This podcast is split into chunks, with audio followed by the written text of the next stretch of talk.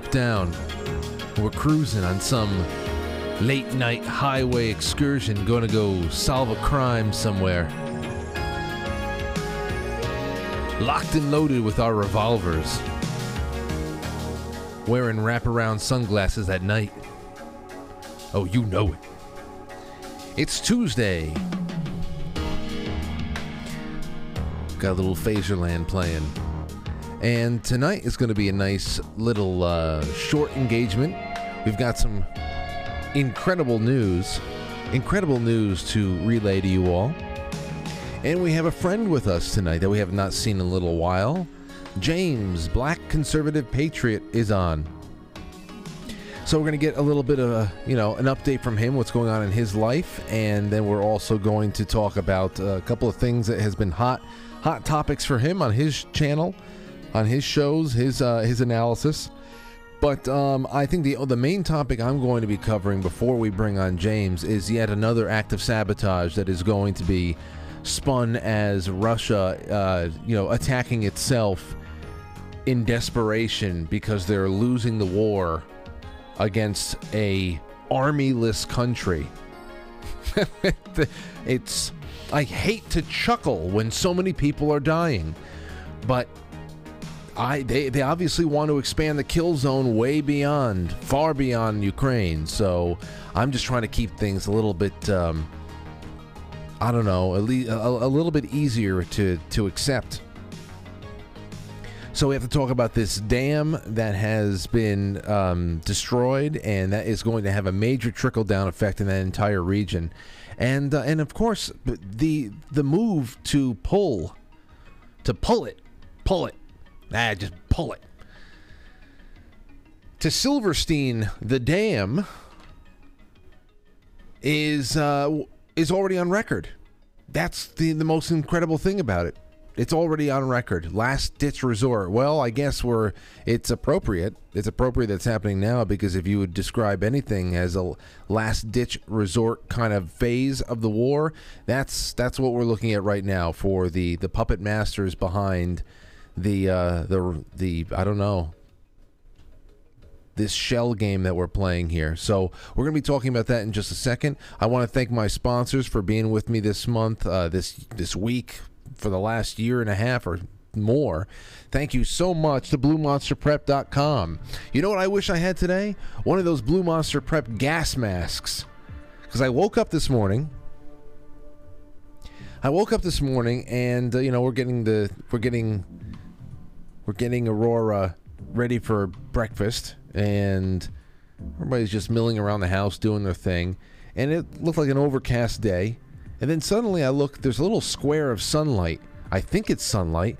It looks like a lamp, I don't know, like like a street lamp had been somehow shining a square of light into the bedroom. And I'm saying it's too no, it's not dark enough for a street lamp to do that. And our street lamps aren't pinkish orange. It's a very peculiar color. In any other circumstance, it would be quite intriguing and beautiful. Then I looked outside. I said, Why the hell is the sun pink? What the hell's going on here?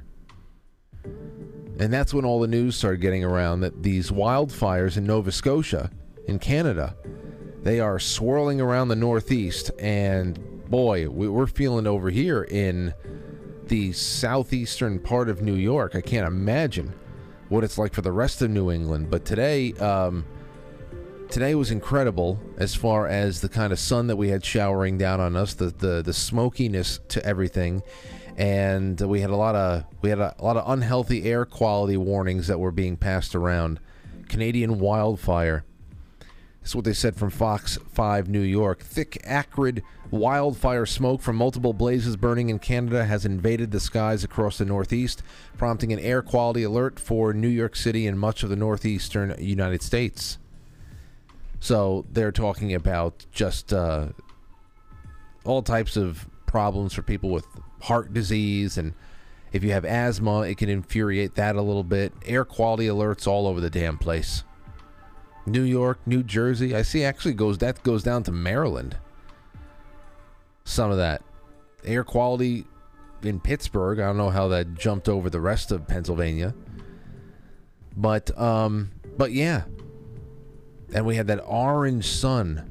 I put a picture of it into the Guilded. We're gonna be doing a lot of uh, Guilded exclusive stuff in there, and uh, I put that in there too. We we're almost ready to start taking calls from Guilded as well, so that'll be nice. Got to get back to full working order over there, and um, and yeah. So I wish I had a gas mask today, because these are the things you just can't plan for. You just can't plan for wildfires in Canada that come swirl down into your part of the country. I feel like a little grogginess in my voice, a little bit of a headache. I don't know if that's what that's all about, or perhaps I'm just a little dehydrated. But um, thank you to BlueMonsterPrep.com. Everybody go there and thumb through their wonderful selection. Everything that a household would need to encounter any and all emergencies, seen and unseen unforeseen, foreseen and unforeseen. So go and check them out. Use promo code Frankly and check out everybody else on the affiliates page on quitefrankly.tv. All right, and then there's this. I want to talk about this real quick. Now, I don't know what nuance I'm missing or what the operational norms in the Navy or the military at large is. I don't know what I'm missing out on here. But here's the headline USS Ford Carrier Strike Group sails under NATO command in the high north. In a continued sign of transatlantic unity, the USS Gerald R. Ford came under NATO command today while preparing to conduct activities in the Norwegian Sea with other maritime forces from allied nations. The Ford is on a scheduled deployment to the European theater. This transfer of authority to naval striking and support forces, NATO, demonstrates the alliance's ability to integrate the high end capabilities of the first in class carrier, U.S. Uh, it is uh, its strike group escorts and embarked on air wing during a series of planned maritime security activities and training.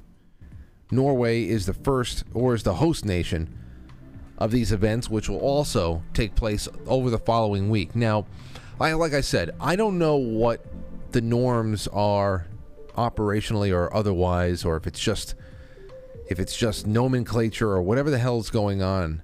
But the insinuation that any one man or woman, any serviceman or woman in our military could be ordered to do something by a foreigner is obscene to me.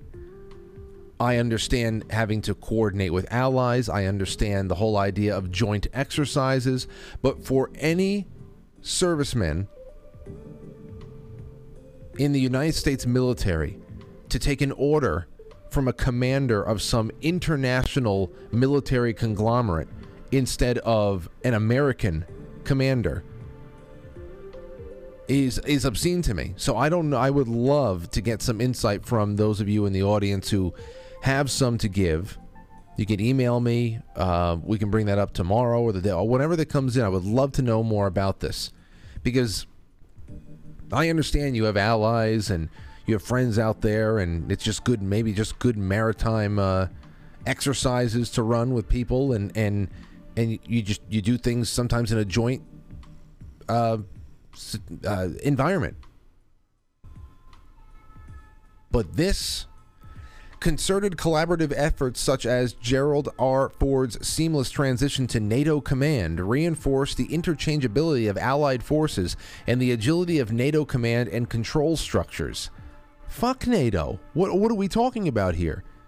Is this as literal as I'm reading it, or again, am I just, do I not get it?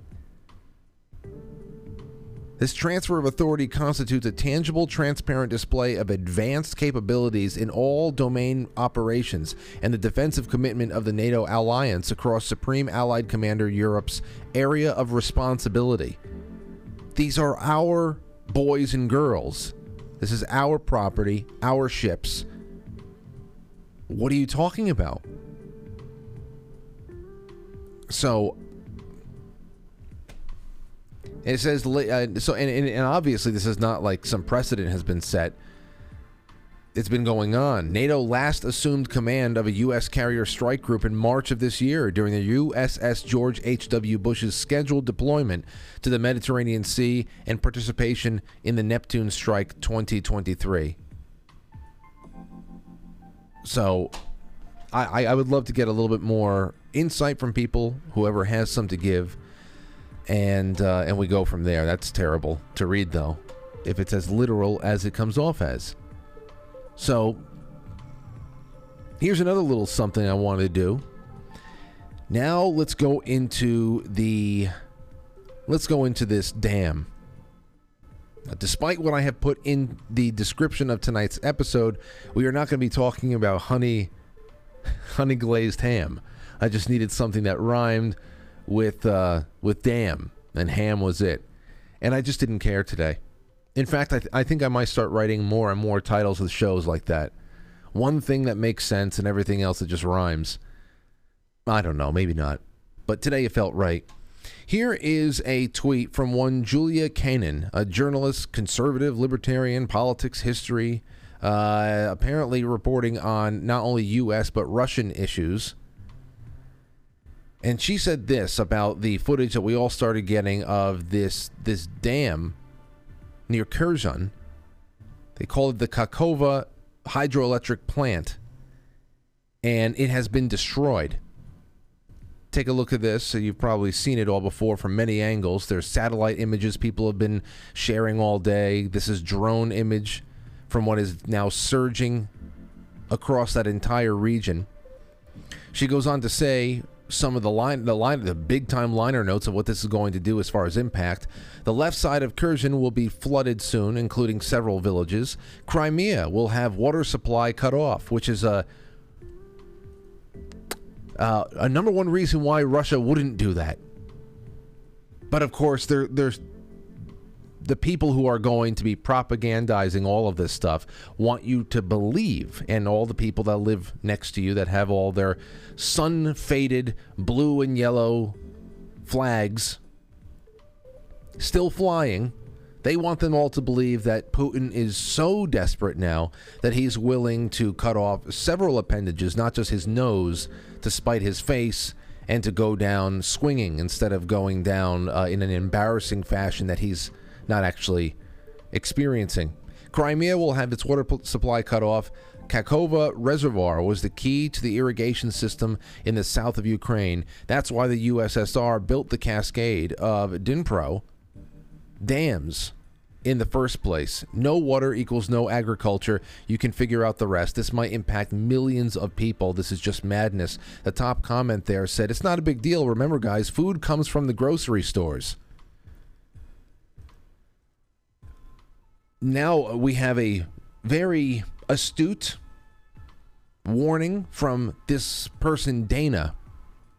Dana916 says this You are about to see the full force of the U.S. brainwashing apparatus con- attempt to convince unwitting citizens that Russia blew up the Kherson Dam, a move that would endanger their own people and troops and overall objective. Study it, watch it carefully. Reuters began the push only 20 minutes ago now. Watch the echoes forming. The network take shape. How many outlets now have repeated it? How vast is the information laundering? How many languages are already reading it that have no idea where or what the dam really is? Think slowly and watch carefully here. I want you to study the machine in motion. Very astute. Yes, indeed. And and uh, here is a, a little bit for you. This is from Zelensky's Twitter. In your face. Zelensky says Russian terrorists. Period. Russian terrorists period. The destruction of the Kakhovka hydroelectric power plant dam only confirms the whole to the whole world that they must be expelled from every corner of Ukrainian land. Not a single meter should be left to them because they use every meter for terror. It is only Ukraine's victory that will uh, return security. And this victory will come. The terrorists will not be able to stop Ukraine with water, missiles, or anything else. All services are working. I have convened the National Security and Defense Council. Please spread official and verified information only. Listen, I'm going to tell you this again. I don't want to live in Russia. I want to live in the United States. I have no no warm feelings toward Russia. I have no cold feelings toward Russia. I you don't need to support Russia in anything whether it be this or any other situation. You don't need to support them to be a stooge and any other stupid sycophantic name that they throw out there to uh, denigrate somebody with common sense. You don't need to support them to see this for what it is. Just like you didn't need to like Stannis Baratheon to know that he was the rightful heir to the throne in Westeros. That's just what it is. Yes, Stannis Baratheon was not the uh, the, the most sexy. He was not as popular as Renly was, but he was the rightful heir. He was. But people did, eh, you know, Stannis, he's a little prickly. I don't know. I don't like him. He's the rightful heir. All right? It's one of those things where you just acknowledge something without being emotionally invested in it. And that's what we're doing here. That's what we're doing here. Russia has, every day that something like this happens, uh, that you, you can see just what kind of an evil a silent antagonizing evil was always at their border. Now it's beyond silent and antagonizing. Now it is a self sabotaging terrorist threat. And you can see what is funding it. Because if Zelensky was all on his own, he'd be, I mean, he'd be in a, uh, an oblong box a long time ago. And he still could be put there by the people who are funding him because he's becoming more and more of a liability. There's no way in, in hell that every meter of Ukrainian land is going back to Ukraine. No way in hell. And I don't think they're I don't think it should. I don't think there it should. So there's uh, there's a little bit of that, and we're going to do more of this on the other side of the break. So don't go anywhere. Thank you so much for watching. If you can do me a solid, um, it would be wonderful to invite new people to watch the show tonight, as I would love to see that happen every night, where we we see the the numbers grow slowly but surely, and they're they're they're they're happening in in places. It's our, it's almost like when they say, "Oh, I don't know you. How much do you weigh?" I, you know, I don't know where I park it. I don't look that fat, but uh, I'm heavier than I've ever, ever ever been. I don't I don't know where I put it though. We're being seen and heard by more people than ever before. But um, for live nights, I would love to see these numbers start really uh, cutting into other people's action.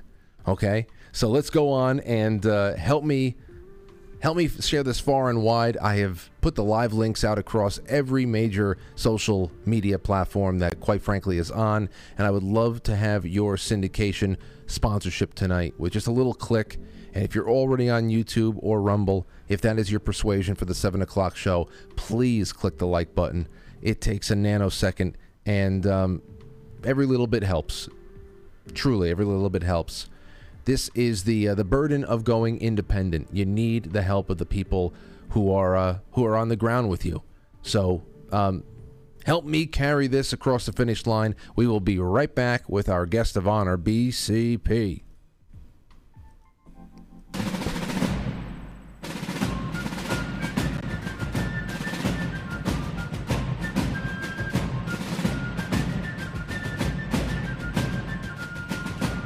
You let one ant stand up to us, then they all might stand up.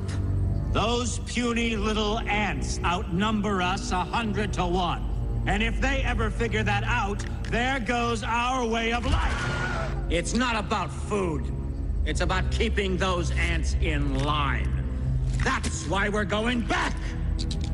Does anybody else want to stay?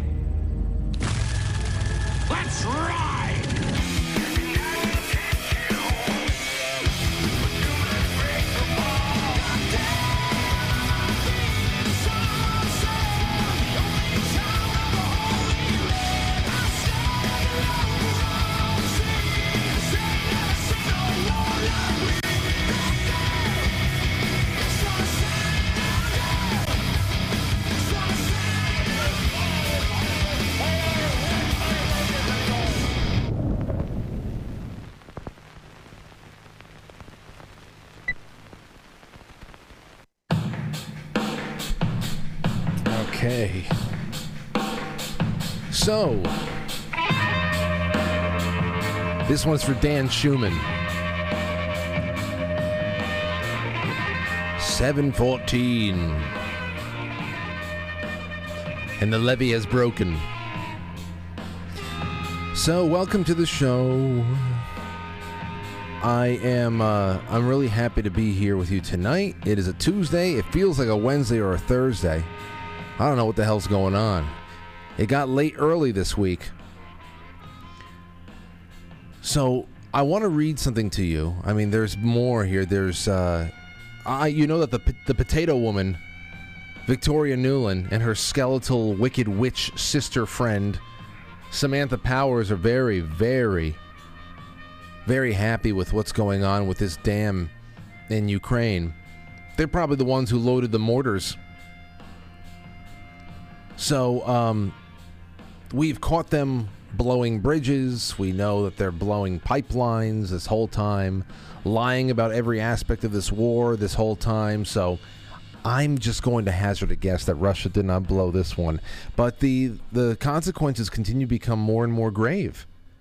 Like uh, you know the other thing there too, where we start, uh, we it's actually a little bit sad when you just start knowing that oh okay well that's that's our own side that's doing it. Yeah we're doing it.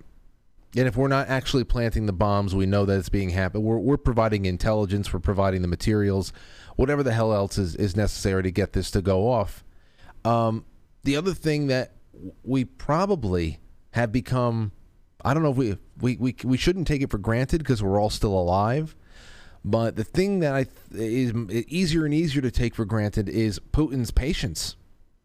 That I mean, the fact that this can continue to go on and on and on with pipelines and bridges and dams and you know uh, paper airplane firecracker drones being flown into uh, Moscow and everything. This is to take the patience and the restraint for granted is something that I mean I don't know I I, I pray every night that that's I don't know. I, I just don't know what to say.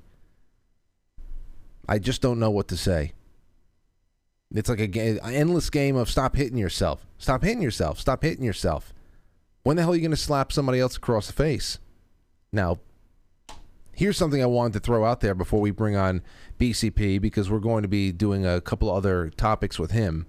Not necessarily this. I don't know if he actually covers this as much. But here's from Zero Hedge. Kiev's long term last resort plan to blow up the Kakhovka Dam exposed.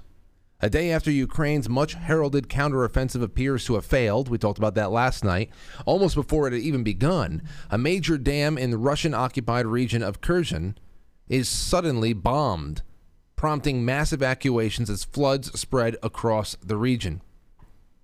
As we detailed earlier, both sides accuse each other of the attack that put tens of thousands of homes at risk and might even threaten the safety of Europe's largest nuclear power plant. However, as Raoul Largy Meger writes, twice last year, Ukrainian officials discussed Kiev's plans to blow up the dam, and they provide the receipts for both. Um, Andrew Corbo, uh, uh, Corey, Koriko lays out the real narrative here.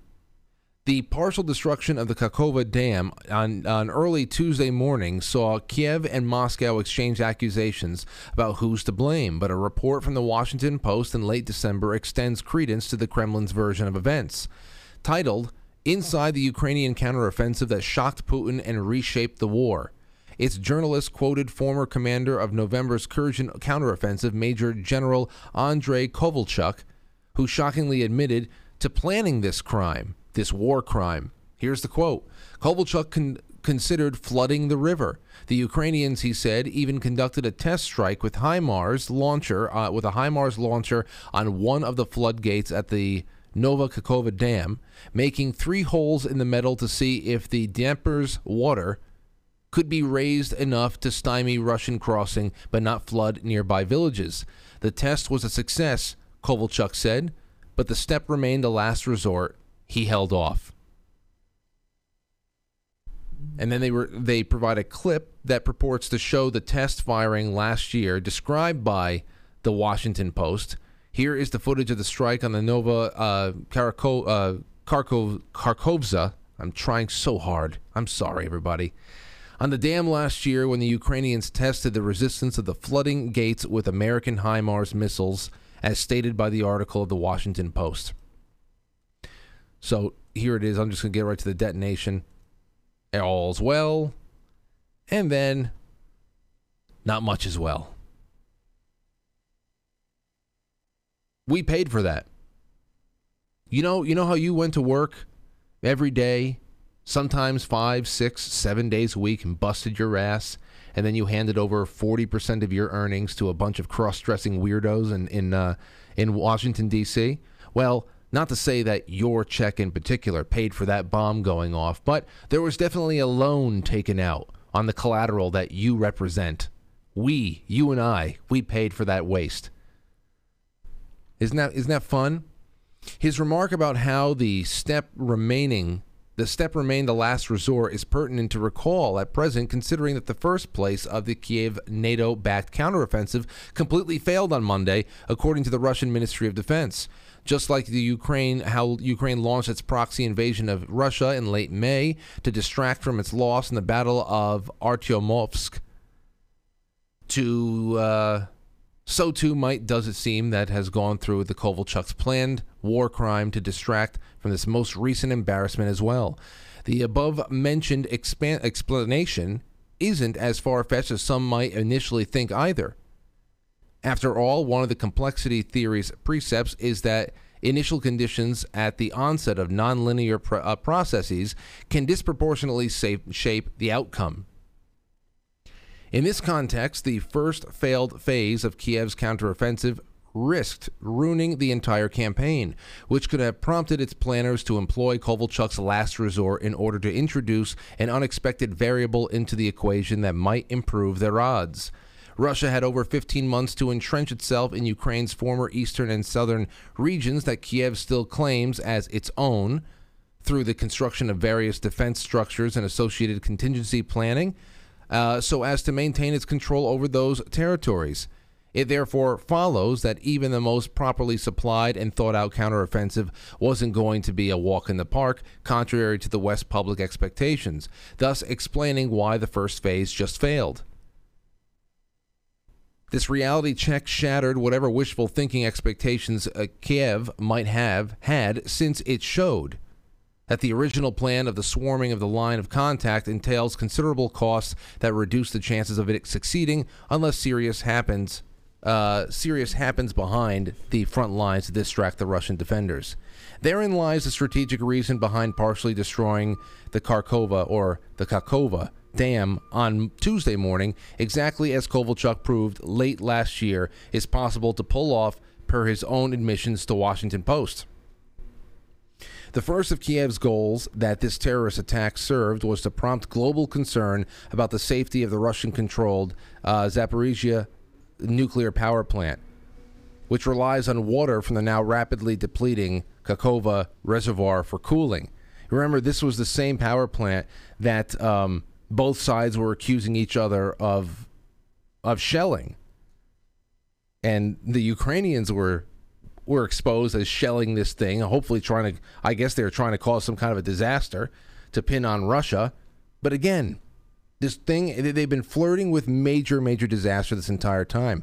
And now this may uh, siphon away a lot of the water that's needed to cool these reactors, I guess. The second goal is that the downstream areas of Kherson region, which is divided between Kiev and Moscow, have now been flooded. In fact, the geographic scope of Kiev's unconventional softening operation might have expanded to Crimea due to the threat that Tuesday morning's terrorist attack could pose to the peninsula's water supply via its uh its canal. So there you have the the other reason why Russia would never do this is because it would be very easy to see that some devastating effects would trickle down to some areas that have already been well within their control for years now. The fourth strategic goal builds on the three, upon the three that were already discussed and concerns the psychological warfare component of this attack. On the foreign front, Kiev's gaslighting that Moscow is guilty of ecocide was amplified by the mainstream media in spite of Kovalchuk's damning admission to Washington Post last December in order to maximize global pressure on Russia, while the domestic front is aimed at sowing panic in Ukraine's former regions with the intent of furthering softening, uh, further softening Russia's defenses there. I think it was Scott Ritter who put it this way. He said that uh, that the Kakhovka Dam attack is designed to cure the West's Ukraine fatigue because nobody wants to hear about it anymore. Um, you know, if asked, there will be people who take out their little tiny yellow and blue flag and and still wave it for you and say, "Oh yes, yes, go win Ukraine, win. We're with you." But it's not like it was, and you see that it's just dragging on, and the the money that we are we are just hemorrhaging is just insane. So yeah, I can see this being a part of the psychological aspect of it. Cure the Ukraine fatigue. And finally, the last strategic goal was that uh, that was served by partially destroying the dam is that Russia might soon be thrown into a dilemma. Kiev's unconventional softening operation, along with the Kherson Zaporizhia LOC, could divide the Kremlin's focus from the Bel- uh, the the Belgorod, Kharkov, and Donbas fronts which could weaken one of the three, thus a risk of breakthrough. The defensive situation could become even more difficult for Russia if Kiev expands the conflict by attacking Belarus and or Moldova. So, can you imagine that?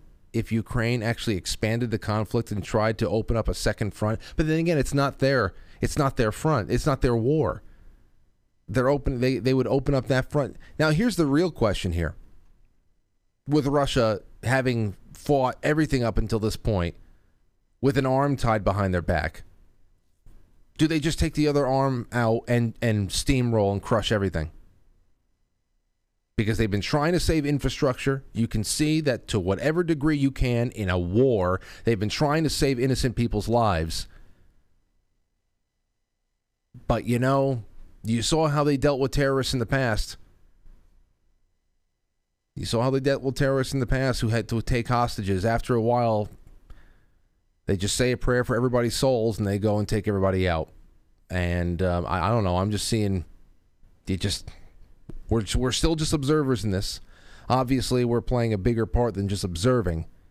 Um, through so many buffers and degrees of separation, but who knows where this goes now? They are willing to do literally anything. Literally anything. Tucker Carlson had a little something to say about it. Let's go take a listen to this. A one minute clip from, I think, the first episode that he just released on Twitter. So I'll be looking out for that. I, it was a 10 minute video that came out today. I have all of his tweets on, on notification now, so I'll make sure I don't I don't miss any of it. But I thought this was a very, very nice clip put out there and isolated by the Vigilant Fox. Listen to this. It's not like Vladimir Putin is anxious to wage war on himself. Oh, but that's where you're wrong, Mr. and Mrs. Cable News consumer. Vladimir Putin is exactly that sort of man, the sort of man who'd shoot himself to death in order to annoy you. We know this from the American media, which wasted no time this morning in accusing the Russians of sabotaging their own infrastructure. Bill Kristol, the man who once told us that Saddam Hussein was responsible for 9 11, immediately denounced Putin as a war criminal and even more savagely compared him to Donald Trump.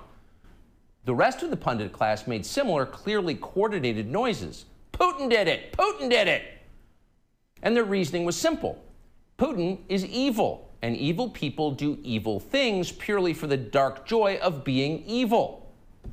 In this specific case, Putin attacked himself, which is the most evil thing you can do and therefore perfectly in character for a man that evil. That was their explanation. And that's a, that's pretty much as much as anybody can really. I, I think that's really the most easily digestible thing that you can give to the average television media consumer. And of course, because it's just so easy to automate the way that this kind of news and information uh, proliferates around the the internet, uh, just saturate everything with with craziness, even if it's just in the comment sections. And the comment sections are incredible and mostly non-human. Anyway, we're going to move on to other topics right now and catch up with an old friend. What is going on, James? BCP's with us right now. I'm doing great, Frank. How's it going? It's going great. You know what? I love the fact that I can call you James now on the show because uh, there, for for a couple of years there, I was just I was, was I was always just like don't dox him, and now we can just be free and easy. yes, yes. Big hug to everyone out in the BC uh, P slash because we're all brothers and sisters here. Quite frankly, podcast family. Hey, before we go anywhere, I know that your big channel was gone I hate when it happens to people. Um, uh, of course, my, my, big channel is YouTube, which no matter how many of my always would fit multiple times into everybody else's big channels. Um, but I'm still here for some reason, and I just wanted to say while we have a maximum audience watching right now. Uh, before we get started, tell people where they can keep up with your show and all of your work now that you are not on YouTube, because I know you have the main address and then you're also on Rumble now and doing a few other things. Yeah, I think the, be- the the most natural fit for people who are who have been following me on YouTube would be to just go over to my Rumble channel. Um, it's uh, it, it's always been the URL bcp.news. bcp.news will always point you to where you can find me the easiest, and right now that is uh, Rumble. Uh, and just to plug for my kids, my kids are still on YouTube. I'm not on YouTube, but uh, they have a, a channel uh, it used to be called the BCP report, but they've changed the name to everything differently so they can just be completely separate from me. Uh, they just report the news. They don't really go on analysis, even though my daughter tends to have a little cheekiness when she reports the news that comes through. I wonder if she gets that from. I wonder uh, where. but uh, if you want to hear her cheek and sarcasm, it's called Nothing But the News. Uh, they are on YouTube, and uh, I wish them well as they grow that. But uh, bcp.news is where you can find me and the BCP podcast or bcppodcast.com. Uh, we're we're growing quite a bit on the uh, on the podcasting uh, side over on uh, Apple uh, Podcast, Google Podcast, iHeartRadio, Audible. Spotify, etc. That's great. You know, do, uh, do, the children is that something that they have expressed interest in doing going forward? Do they like the idea of of news broadcasting, mass communication, or is this something like a uh, a, a school project or something? Um, n- no, I, I would. I, I, would be lying to say they have the same passion that I do, uh, but they do have a passion for it.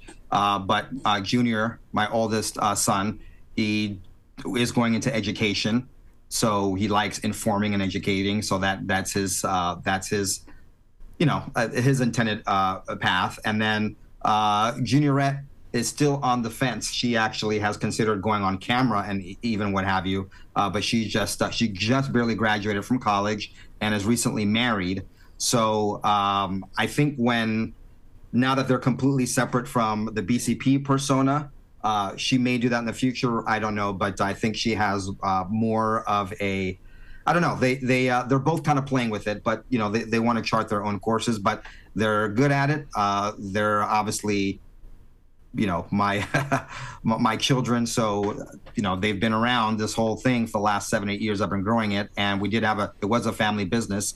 Uh, the editor who edits my show uh, edits their show. So um so you know there there's that there's that. But uh it remains to be seen. It remains to be seen uh what their ultimate paths will be. But uh they do think a lot. I'd say my children are 85 to 90 percent on with my uh, with my thinking, and I'm glad that's that it's nice. not hundred percent. Well, hey, listen, I, I, am I, I liked hearing that, knowing that one of your children, uh, that, that's is, is that the son that I met?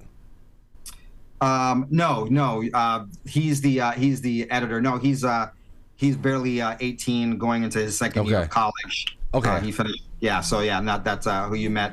Uh, was, my uh, my that's my youngest child. Okay. Uh, no, yeah, he's yeah, I was gonna I was gonna say, you know, it, uh, if if they're eighty five percent to 95% in line with you. Anybody that's going into teaching with that kind of a mindset is going to be a breath of fresh air, and hopefully they can be part of the the the, the, the education, the private education revolution that's coming to this country right now. Because as long as you got your, uh, I guess your your degrees and your certifications or whatever you need to start teaching around uh, in these these parts of the world, there is going to be so many people that are going to be seeking out teachers who are willing to do things differently, like personal trainers. Um, it's just, uh, you know, the, the, the school system we have now, James, I'm sure you know, has the ability of swallowing up and destroying the best of hearts that come in with the with the mindset to want to teach and and and help children but when they they they get into that classroom they realize they have to go and they have to carry water for people that they usually do not want to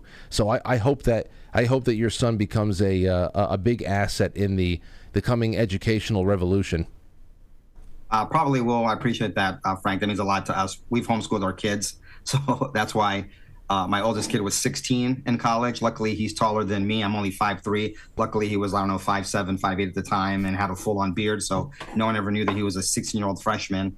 And then my youngest one, who you met, same thing. He was barely 17 when he started college. But we uh, we homeschooled our kids, and my son is going into education. Most likely will be part of the charter or private school uh, revolution because that's where he feels most most comfortable. I don't think he'd be he'd do very well being straddled by at least not like in a California type of public school system for sure. Yeah, yeah. You, you have to you have to very you have to watch the way they use the word straddle these days because there's when you talk, it's not. I I don't want to even laugh, but I mean it's just what just obscene when I see coming out of. Uh, of schools all over the place. It's just it's just crazy. But you know what? I want to, because it's a shorter show tonight, I want to get into a few topics that are not only been hot on your channel, but things that I want to get a nice review on. And I want to start first with this Mar-a-Lago thing, uh, or, or um, it's really the, the campaign war, the lawfaring that is going, the lawfare that's being waged in the lead up to this 2024 election. Now, there are people out there who are for Trump, they're against him at all odds, or they're growing more and more indifferent and uh, to the entire thing altogether, and just prioritizing other things in life. But regardless of where you stand, what we are witnessing, we're bearing witness to history every day, both here and abroad, of what people are willing to do to take control and keep control of economies, countries, the world, all of that stuff and what is being waged against Donald Trump, the man, in order to keep him from running is truly incredible. And it all started with the Mar-a-Lago thing. Then we hear about the Georgia thing, and and um, I just would love for you to talk to us a little bit about um, what you have been covering with this. Uh, the, what they say is imminent indictments, multiple. They want him arrested. They want him convicted. They want him imprisoned if possible. What are the liner notes as far as this prosecutor Jack Smith? What is he working on? Uh, he's uh, working on an obstruction charge. And uh, we, there, there's four things that I would say right now, Frank, that seem to indicate that there is there is going to be an indictment of President Trump uh, by Special Counsel Jack Smith with the blessing of Merrick Garland. Uh, the first would be the fact that uh, Trump kind of maybe suggested that would be the the case um, you know, kind of intimating that perhaps he would be indicted. The second thing is that Jack Smith was uh, Trump's lawyers went yesterday morning to to DC and there uh, Jack Smith was there personally. So this is this wasn't something happening with uh, people down the chain or or, or down the uh, uh, rank and file. This was something that the the top cheese himself uh, was on there. They need Mayor uh, Garland's blessing, no matter what Jack Smith uh, says. Supposedly, is not so supposed to be independent. But it's really interesting. Uh, Andrew Weissmann was on MSNBC the other day, and he was kind of breaking it down. And obviously, for those not familiar with Andrew Weissmann, he really was the Mueller investigation guy. Mueller, like Biden, was just uh, a name uh, on the uh, on the on the marquee, but the real people uh, running the strings, uh, r- running that thing was Andrew Weissmann. Yep. Um, and Andrew Weissmann pretty much saying, you know what, they need to do this before the primaries. Actually, that's why we, I would say imminent. It would be now that we're in primaries, it would be for it would be before the actual uh, Republican primary vote to pick the person going into the general election. It'll be before there. And it's so funny. Andrew Weissmann said this must happen because America needs to know if this is a person that uh, has enough evidence to be indicted or not. Which, of course, I thought was laughable because Barr wouldn't even touch Hunter Biden because he didn't want to sway the election. Yeah. But Weissmann is now saying this is a good thing for a good thing even for President Trump. He made the argument that you know this should be out there and he, it should be vetted. He should have his day in court doesn't want his day in court. They just want to sully his name with the lawfare. He's got the uh, they're trying to build a RICO case against him uh, in at uh, in in Georgia. We know uh, what uh, Bragg is doing, even though Bragg just had to let someone go because they were too buddy buddy with uh, with Michael Cohen. I mean, the, the whole thing is incestuous and corrupt. And uh, I guess the latest news I'm now seeing coming out uh, right before uh, we went on air, and I started watching. You know, I, have been watching the show since since you started the show earlier, about half hour, half an hour ago, 40 minutes ago. Uh, but uh, the, one of the latest news things is that uh, there are 20 Secret Service people that have been subpoenaed by the grand jury.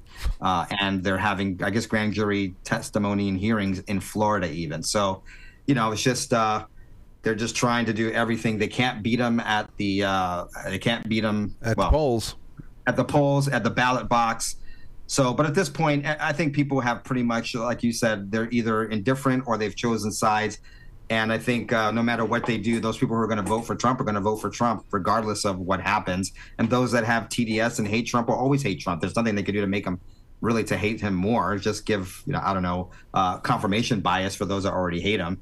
But uh, besides that, uh, that's where we're at with the latest. So and it seems like it's pretty imminent. There's so many things firing at one time. Yeah, well, you know, when you cast such a wide net and and again, this is why I always preface this stuff because I don't, um, you know, when we do when we do shows that are current events heavy instead of human interest heavy or anything else like that, I always try to really disclaim again that it, it, it's not really about you have to play the the party politics thing and politicians in general uh, all these personalities that we get to know over the course of however many years of following what's going on in the public uh, public sphere is really um, it's really secondary to just understanding what is being played in what what is being played out in the soap opera, and you know whether or not you are even enthusiastic about voting at all in 2024, if you want to know exactly how our society uh, here and abroad is being manipulated and how it is being attacked. You, you, you, it's it's incumbent upon everybody to at least understand who the players are here and uh, and and what's going on. The fact that they have cast uh, they have cast such a wide net over everything to make sure that there are ways to screw with Donald Trump, if not imprison him ultimately. Uh, that there are more than a few ways to skin this cat. Meanwhile, as you sh- said before with with uh, with Barr, who didn't even want to come anywhere close to Hunter Biden because he said it might interfere with an election, when the only reason why any of this stuff is being done is to interfere with an election. If his political career was over, they would have just said, "Okay, he retired. Let's just move on and continue to." Uh, to, uh, to to to meld the country into the into the UN sphere of influence and be done with it all. So it's it's um it's it's infuriating. It really is infuriating to see the to see the, uh, the the contrast between what is being said and what is being done constantly over and over again, and that's why I think people ultimately check out. They do. One one thing too that the old guard still thinks that people actually care or influenced by American Pravda propaganda news. Like they think that just this heavy rotation of anti-Trump news, anti-GOP House news is going to sway anybody. That that that battle's already been had and, and sides have already been picked. Those who are once again are listening to the mainstream media and, and what have you are, you know, they're, they're not going to really change uh, any minds. But since they know that that's not going to work, they're they're putting teeth behind this and they're trying to indict and imprison President Trump and probably have a wrong interpretation of amendment law uh, to the Constitution and say, oh, no, uh, he's an insurrectionist. You know, one of the dangerous things, really, that a lot of people, uh, I, well, I can't speak for a lot of people, but it appears to me a lot of people are not aware of is what happened to Stewart Rhodes and and the uh, on the January Sixers mm-hmm. is they are making case law for calling January 6th an insurrection or a conspiracy to commit insurrection. And that's ultimately what uh, that's going to be their Hail Mary if all these other lawfare things don't stop President Trump. And there's no sign that that that uh, that he's not going to be nominated the for the Republican Party. He's not going to win the primaries. So it, we're really in precarious times, Frank. Uh, they're they're going and, and you know these demons. They have their teeth uh, and everything exposed. They do not care. They do not care. Everything is really out there. For anyone who doesn't see it at this point, I don't. I, I just don't really understand how someone cannot see what's going on. It's yeah. No, none of the players are trying to hide anymore. It's it's it's right in our face. It's blatant. It's out there. Oh, that's why I love talking about prophecy more and more these days, because there's only so many ways that you can describe the kind of. I mean, yeah, on the most basic level, there is a sandbox politics kind of a thing here where you know certain people don't like other people. If you understand how circles of friends operate in high school and college, with jealousies and manipulations, and you know everybody trying to get a, a, a hand, a, a hand, uh, a, you know, an upper hand on somebody else. There's good times, there's peace, and then there's just you. You get to read a room. Those are the years when you are going through high school and college. James, you start learning how to really read a room, how to read somebody's eyes, their body language. You start piecing things together. You know who in the room is hooking up without even having to under, you know, without even getting to really know everybody. Just it's just something that happens there. That is all you really need to know to understand how the media operates and how people gang up on people and how all of the alibis and all the narratives form in complete contravention of every anything else or contradiction, I should say, of, of everything else. It's sick. So beyond that, you have to really start hyper focusing on uh, or hyper fixating on the spiritual. I really do believe that there's a demonic uh, element to all of this stuff, and I think that we're talking about mass possessed populations, and especially that that witch warlock class in the media that dictates down to everybody else and gives them their marching orders and all their their new trigger words. Um, I'll give you another example of the craziness.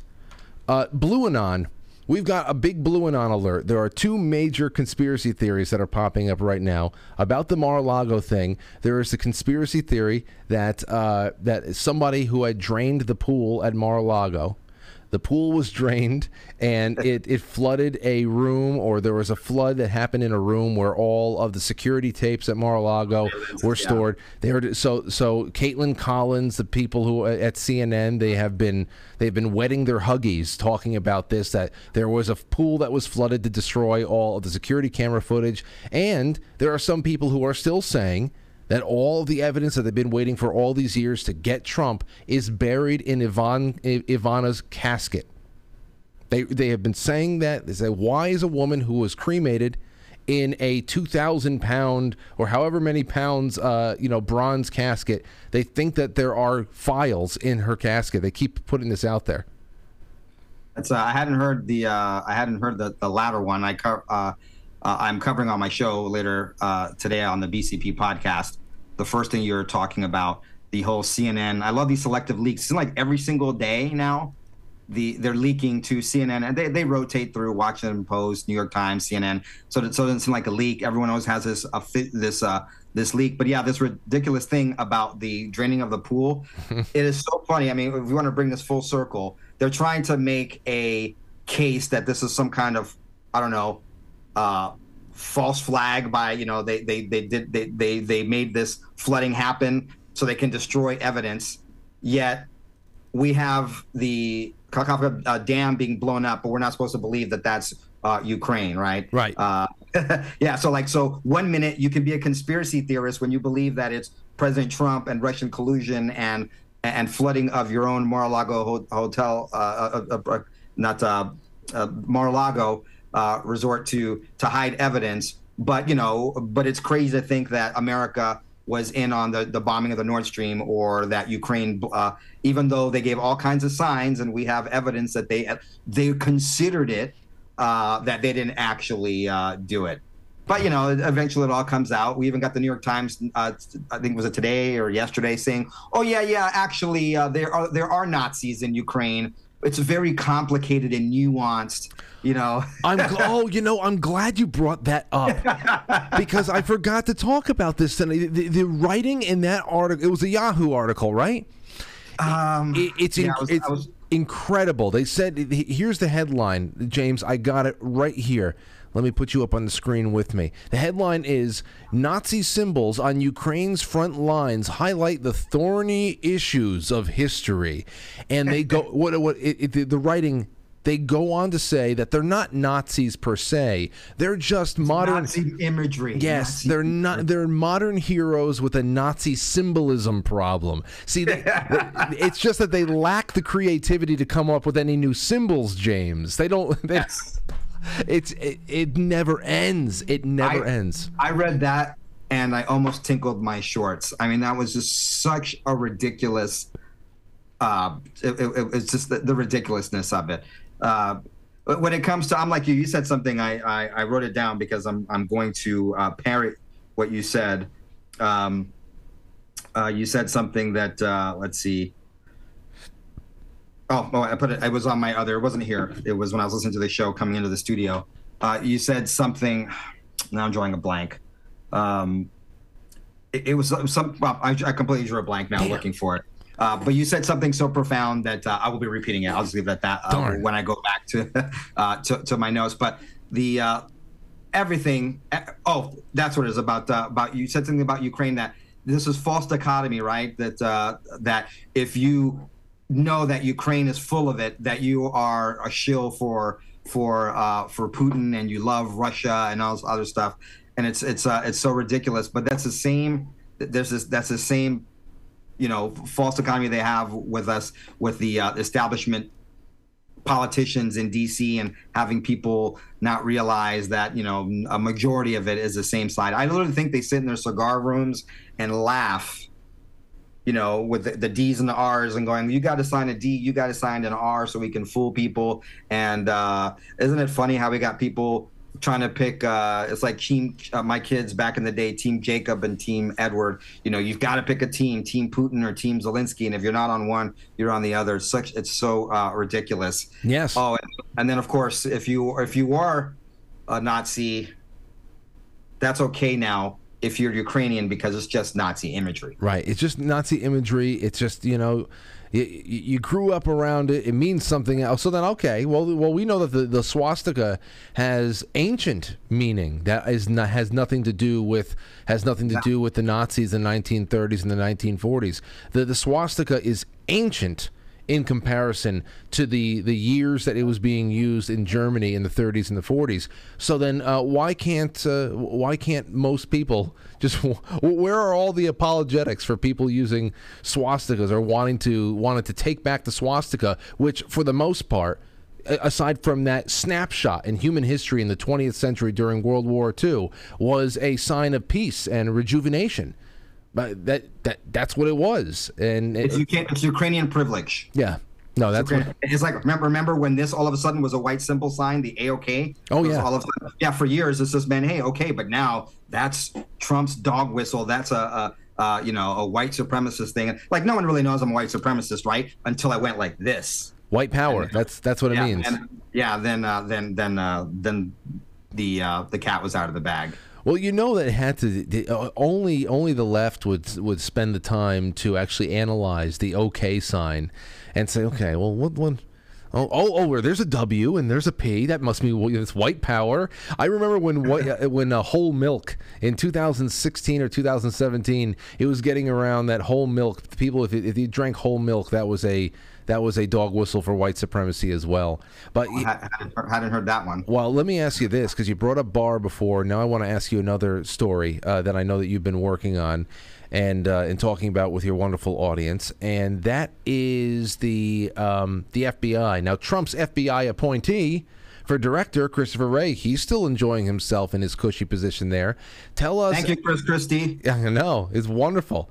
Tell us everything we need to know about this cover up Chris Wray has been involved in regarding the Biden family bribery.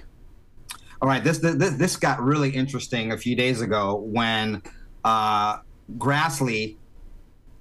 I don't I, I, chronologically. It was about the same time that uh, uh, on Sunday, I believe, that Grassley said, "Yeah, I've I've seen the document. I, I've seen the document," and they were like uh, Fox Business or Fox is going, "Wait, we've seen the document." He didn't really go into detail about it, but then uh, Comer said they've been asking for this 1023 document. They've been asking for it, and Christopher Wray n- was fighting them like it didn't exist, like this document didn't exist. And then Comer Comer tells him on a phone call with him and Senator Chuck Grassley, they tell Christopher Wray, We know it exists because we've seen this document. Now, mind you, this is an unclassified document. There's no reason why Christopher Wray can't hand, uh, uh, hand over this document. For those not familiar, the uh, the document uh, is we are now getting the latest news that is from a highly credible informant that has been an FBI informant since the Obama years, highly respected. Nothing to there, there's really nothing. There's really no slime on this individual. He is someone that's revered uh, and has informed that there is that this document shows that there was a five million dollar bribery scheme involving Joe Biden, then Vice President, and a foreign nation uh, having to do with foreign policy. It is a dead to rights document, and Christopher Wray is being just like he was with Hunter Biden and AG Barr was with Hunter Biden, total cover up, and they were denying the existence of, I mean, literally denying his existence until Comer told them on a phone call, We have seen the document. We just want you officially to give it over to us. And then now the latest story is well, this document is part of an ongoing investigation. And of course, that's the default thing. You know, our, our, our means and methods and what have you. We can't we can't release it because it's in the middle of. So the document goes from not existing to like we can't release it because it's in the middle of an ongoing investigation, which has been going on for years and nothing is happening. Matter of fact, this uh, this uh, petulant child, this crack whore loving uh, bastard known as Hunter Biden, is flying on Air Force One. Um, yeah. So that's the uh, that's that, that's the latest. But uh, Comer came out uh, today saying that the the person is highly is a highly credible informant. Then we've got uh, Congressman Luna saying that whistleblowers can't be uh, their names can't go out there because they will get killed. This I mean, okay. Yeah, this I have I have to read this from you. Oh, oh, oh my gosh! First of all, what, what, what you said. saying everything is out in the open now, Frank. I'll let you cover it, but this is what I mean by like they don't even care anymore. There's no there's not even an air of like civility and let's keep these things secret. Like they are absolute murderers, killers, uh, false flag planners, and and, and, operatives, and it's all out there, and they don't care. They just need to keep the establishment in, keep Trump out, and keep us with their selections as they continue to steal elections, even if we know about it and is blatant in our face. And you had said right there too, it it it's so incredible to see again, it's the same kind of playbook for so many others where there is months and months of denying something is going on, and then there is a throwing your hands up in the air kind of admission, okay, yeah, yeah, yeah, but so what? Or yeah, but it's part of something else. So they deny at first it even exists, and then they say, okay, yeah, but it's part of something else. Uh, it's being used in an investigation, or it's it's a it's a much bigger thing. It's very sensitive, or whatever. It's nuance. That's what it is. It's nuance. I love that's like their new code. Well, there's a lot of nuance with people like Seth Rich. You remember with Seth Rich, they said that we have nothing on Seth Rich. There's nothing here, and then we've realized that about a year and a half later, two years, three years, then we get more and more and more that they have entire dossiers on what happened with Seth Rich, and that they can't release it under the guise of national security. That we're talking about national security interests here. But listen to this. A um, this was from uh, Representative Anna Paulina Luna. She said, just left the meeting for House oversight. The FBI is afraid their informant, their informant will be killed if unmasked, based on the info he has brought forward about the Biden family. What I, I guess the bigger the bigger point of speculation here James, is who is in the blast radius because the fact that Joe Biden is a sitting president makes this obviously a big story in itself. But I always tend to assume that these things are stifled because pulling on any thread long enough is going to lead you to far bigger fish. And in this case, there are much bigger fish out there than that pathetic Joe Biden and his crack addicted family. People like Joe Biden don't exist unless they're plugged into larger networks. So, I mean, uh, who who does the FBI fear may kill him? Who? Uh, or her, whatever. I have one answer for that in an unrelated way. Jeffrey Epstein didn't kill himself. No. You know, so it's there are so many people whose names. Here's one thing too that a lot of people forget that there are a lot of names that will come out from Epstein that will come out from all these things that we don't even know. These are people that are in the shadows. These are the real string pullers that we don't even know exist. So it's not just like the Clintons and the Soros and the Bidens and the Obamas. There are secret, shadowy, very scary individuals whose names we don't even know. And if they are exposed and come into to, to the light of day, their power comes from being in the shadows, from being the king makers and the rain makers.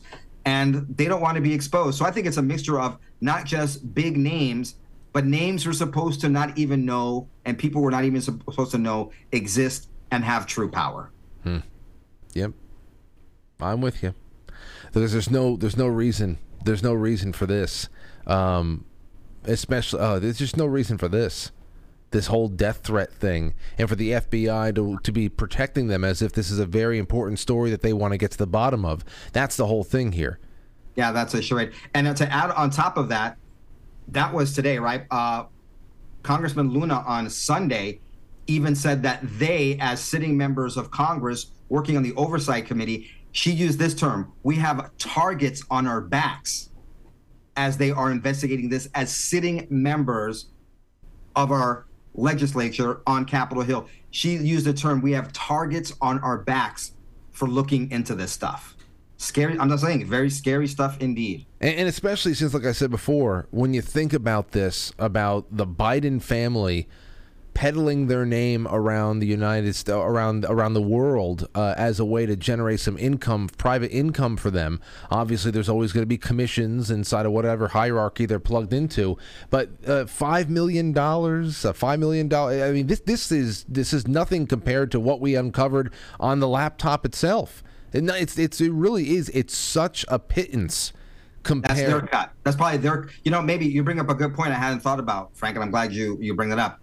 That the five million is probably just really just their share, and perhaps this document sheds light on their five million dollar pittance, and who are the other people involved in larger amounts than five million. That's a great point. I hadn't actually considered. It, it, yeah, I mean, it's such a. The reason why stories like this always make me wonder is because it is such a blatant overreaction for something that we have been able to color in for ourselves on much bigger levels. It, uh, I mean, many times over. Many. It, it's just. It's such an overreaction especially since we've been we we just came out of an entire five to six year period of whistleblowers who cannot be named, but mostly mostly because the whistleblowers didn't exist. You know, or it was all bullshit, and you know they had to actually rewrite what a whistleblower was just so that they can put hearsay in as something that they, they could attack their target of the month uh, over, or something like that. So, it, we, we just come from a time of confusion and we're still in one and the theatrics is always the thing that calls my attention to it because other than that there's nothing about the biden family that is really complicated. There's nothing about any of this. Um, no yeah they're they're they're they're not even capos like really. They're they're they're they're almost the jesters. So i would say that if there's any group of people that will be exposed it'll probably be like Obama level people who they're really trying to protect. Yeah. Well, uh, James, I'm sorry that we had to have such little time together tonight, cause, but I have to wrap the show up. I would love to have you back uh, more often. I know we, we always say that, and then three or four months go by, but we, you got to come back. And uh, I hope that a lot of people who did not know where you were operating after the the unplugging from YouTube now know. And um, if there's anything, and it's official, it, it's it's there's a finality of it. I haven't really discussed it much, but uh, I got my attorney uh, involved, and there was communication between uh, Google Legal uh, and my legal people, and they, you know, they they have the right to terminate your channel for any reason, any time, and uh, but it, it is finality. I will not be on YouTube again. My So- Black Certificate Patriot channel is kaput. So tell everybody again. BCP.news. BCP.news is where they can find me. Okay, so bcp.news, and of course, when you're on there, everybody can be able to get to oh, the many places that you upload the podcast and your Rumble links. All that is there on bcp.news. Yeah, BCP.news will take them to Rumble.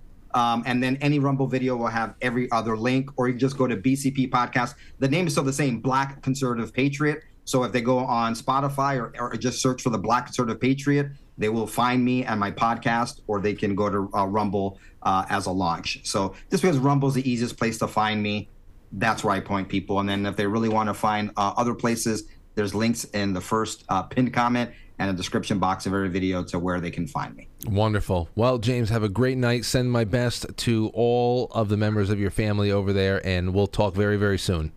Likewise, brother. Have a good one. Thanks All for right. having me on. Oh, always. Everybody loves when you come back, man. I'll talk to you in a bit. All right. Ciao. All right, ciao, ciao. All right, so um, that was BCP. It was great to get linked up with him again. Uh, I'm just going to jump right into our our super chats, and then we'll be off for the night. First one up is from Ramsey. Says you don't need to read this. Okay. Uh, so you don't need to read this. Sent you an email regarding command over U.S. forces. Okay, well I'll check that out. Thank you so much. I can't wait to read it. Uh, Shake and Bake sent me something over here. Says, don't forget D-Day, 1944, 79 years ago today. How can you forget? And to your question about NATO and the Gerald Ford, it is my perception that our military isn't for us. And it is a yes, sir, no questions asked police force for the geopolitical puppeteers. Um, that is something that I have been under the assumption for a long time there, too. Gotta say, that's that's the way I've seen it as well. I mean, especially since the Korean War, which was uh, essentially a UN operation, and away we went. No declaration of war necessary. So it doesn't uh, surprise me because as you, you track the usage and the deployment of American military operations, both covert and overt, over the last hundred years, then you, you, start getting the idea that this is a this is a this is a policy enforcement arm for something bigger than the national interests of the American people. Okay, it's a policy enforcement arm. They ha- are literally the world police, and as we know, there are plenty of well-meaning people out there that enforce bad laws all the time because they believe in the mission, but the mission is rotten at this point. So I can't wait to see what people send me in on that front. Dan Schumann on Rumble Rants sent me another very generous super chat, and I really appreciate it. He didn't have to do that. He said, Frank is the man. Now please get your ass and your family out of New York. Yeah, I'll I'll leave New York, and then the next place I go, that, that's when I'll I'll I'll uh, move someplace, and then a fault line that's been dormant for 175 years will open up right underneath our garage. That's what'll happen. Live Free or Die 1776 says, So glad to see James back on the show. Just love him and his energy. Been watching him since 2016. I hope you're going to have John Barber on again soon, too. I'd love to have John on. As long as we talk about John F. Kennedy and not Donald Trump or anything like that, I'd love to. I'm going to get back because he just launched his own, his uh, another podcast. You can still find him. I think it's johnbarbersworld.com, and I think John Barber is uh, is posting a lot of his stuff on YouTube as well. But I'll uh, I'll think of something that we haven't talked about yet, or maybe just more stories from the entertainment industry because he's rubbed shoulders and worked with them all. So uh, that's always a it's always a good night, but got a little messy the last time we were on with each other. All right, and I, uh, I always have the best interest of my my guests involved. I want them to succeed. So let's uh, let's let's let's see what happens. Over on quite frankly.tv, pilled.net. Robert Sarn says, I married my wife Donna 36 years ago today. Can you please wish her a happy Annie birthday? Oh, really? Took a page out of your book. I proposed to Lauren on her birthday because I wanted to make sure she always celebrated it. Congratulations to the Sarns. Happy birthday, anniversary, Donna and Robert. That's wonderful.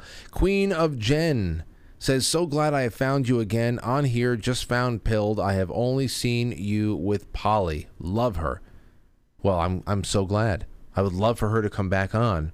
Uh, I have booked a few different people I didn't talk about yet, but in July, in the middle of July, I forget what day it is. It's right smack in the middle of in the middle of July. I know that uh, really graceful is coming back on. I put her in that that same same arena. They do really wonderful, uh, thought provoking work. Um, PNW Sasquatch says, "Keep up the work." Oh, it's only one thing I know how to do, and that is work, Sasquatch. I wish I knew how to relax a little bit more. Uh, it would probably improve my work. Then what would I do? Zoso Dude says, Love me some BCP. Great chat. It's always great when he's on, and we'll have him on again soon. I'm glad that we were able to do a lot in a little bit of time that we had allotted to us. I saw the guys from the band just showed up. So, the first thing I want to do now, the last thing I want to do right now, is end the show with our badass of the night. Who's the badass for June 6th, 2023? I don't know. That's some badass shit. It's pretty badass. Yes, and the badass tonight, tonight's badass is Jorge Otero Barreto. After pursuing biology studies for three years in college, Jorge joined the Army in 1959. One year later, he made history when he became the first Puerto Rican to ever graduate from the Army's Air Assault School.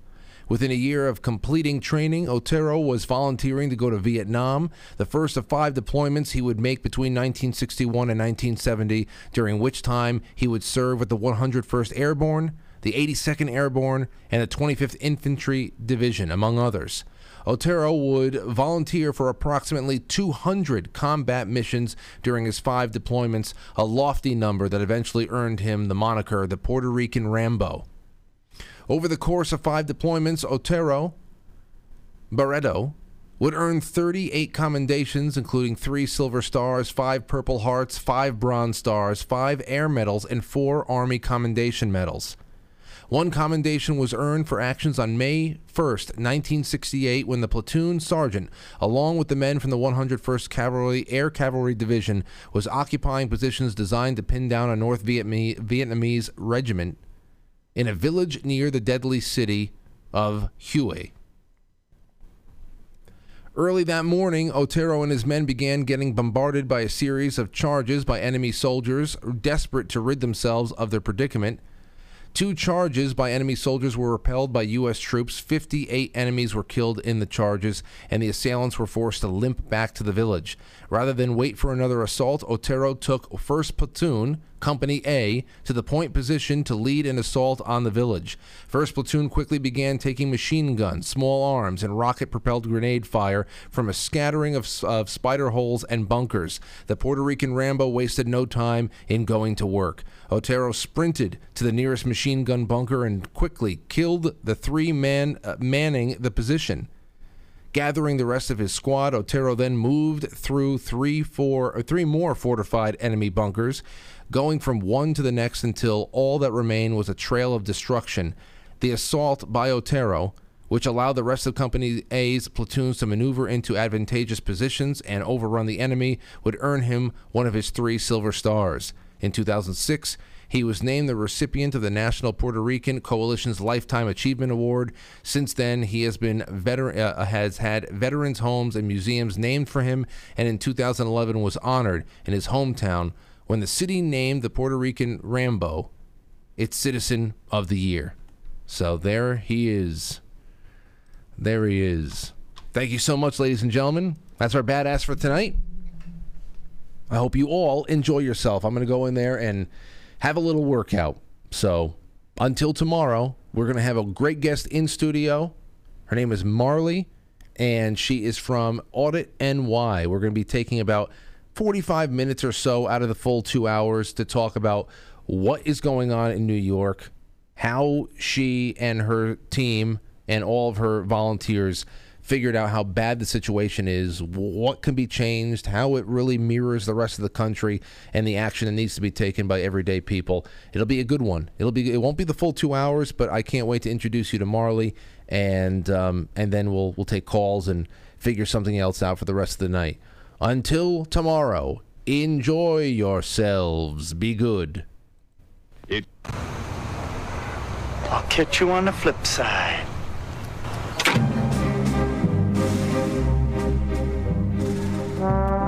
Quite Frankly is filmed before a live studio audience, and now our super chatters, starting with Shake and Bake and Ramsey. Thank you to Dan Schumann on the Rumble. Also, also, Live Free or Die 1776. Thank you to BCP for hanging out, to Robert Sarnes, to Queen of Jen, to PNW Sasquatch, and to Zoso Dude. We will see you tomorrow night on Quite Frankly, the Wednesday night edition. Goodbye.